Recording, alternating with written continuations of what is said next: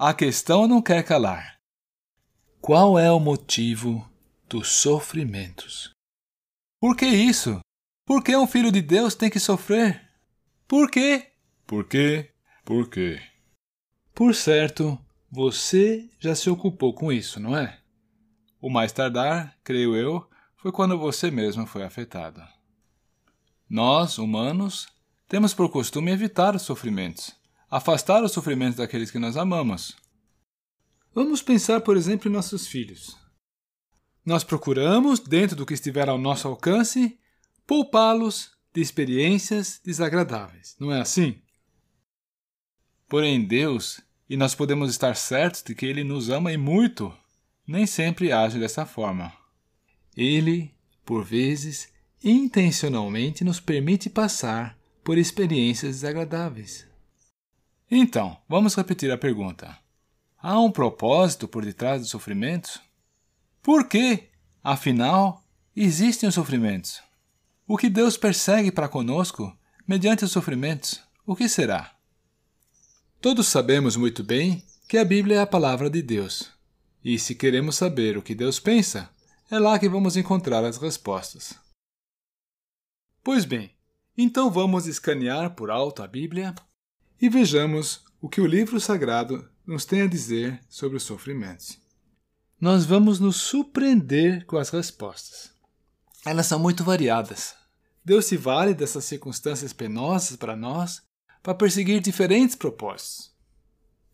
E, sem mais delongas, eu vou citar alguns deles aqui.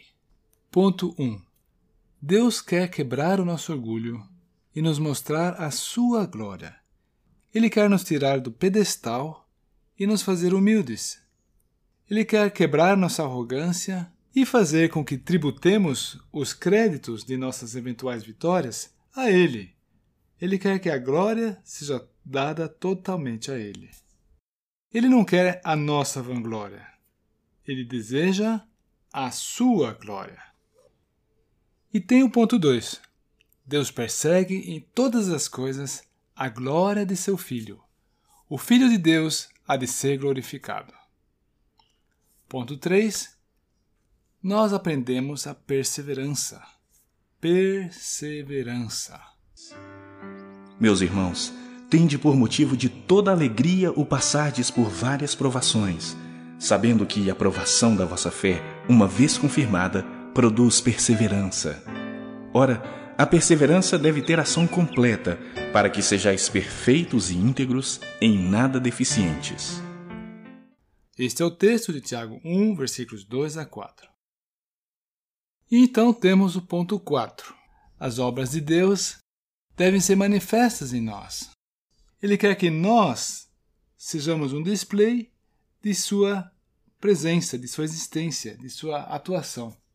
Ele quer que os seus feitos sejam evidenciados em nós.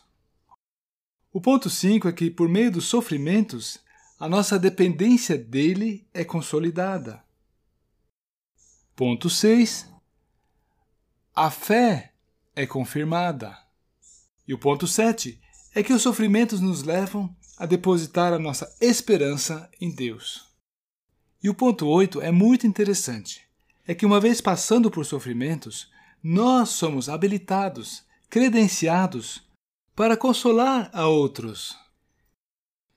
E, finalmente, o ponto 9 é: por vezes, o sofrimento é uma disciplina de Deus.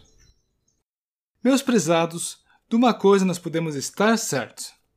Se eu estou sofrendo, se você está sofrendo, isso não é um fato aleatório. Deus persegue um propósito para consigo. E isso devia fazê-lo descansar. Que aprendizado então nos trouxe esta reflexão? O que mais poderíamos dizer? Irmão, irmã, se você está passando por sofrimentos, aguenta firme aí Saiba que a situação não está fora do controle. Deus está no controle e persegue um fim abençoado.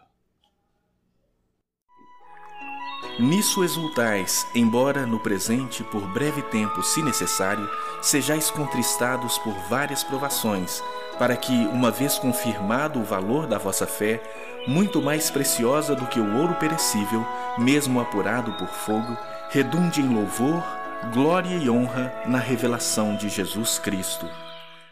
O texto foi da primeira carta de Pedro, capítulo 1, versículos 6 a 7.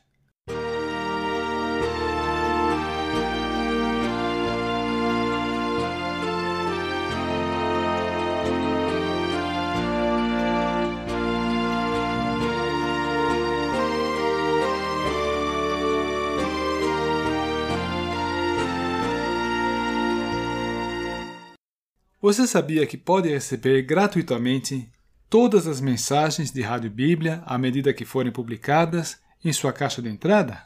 Subscreva e recomende a outros. Vamos lá! Vamos compartilhar essa ideia.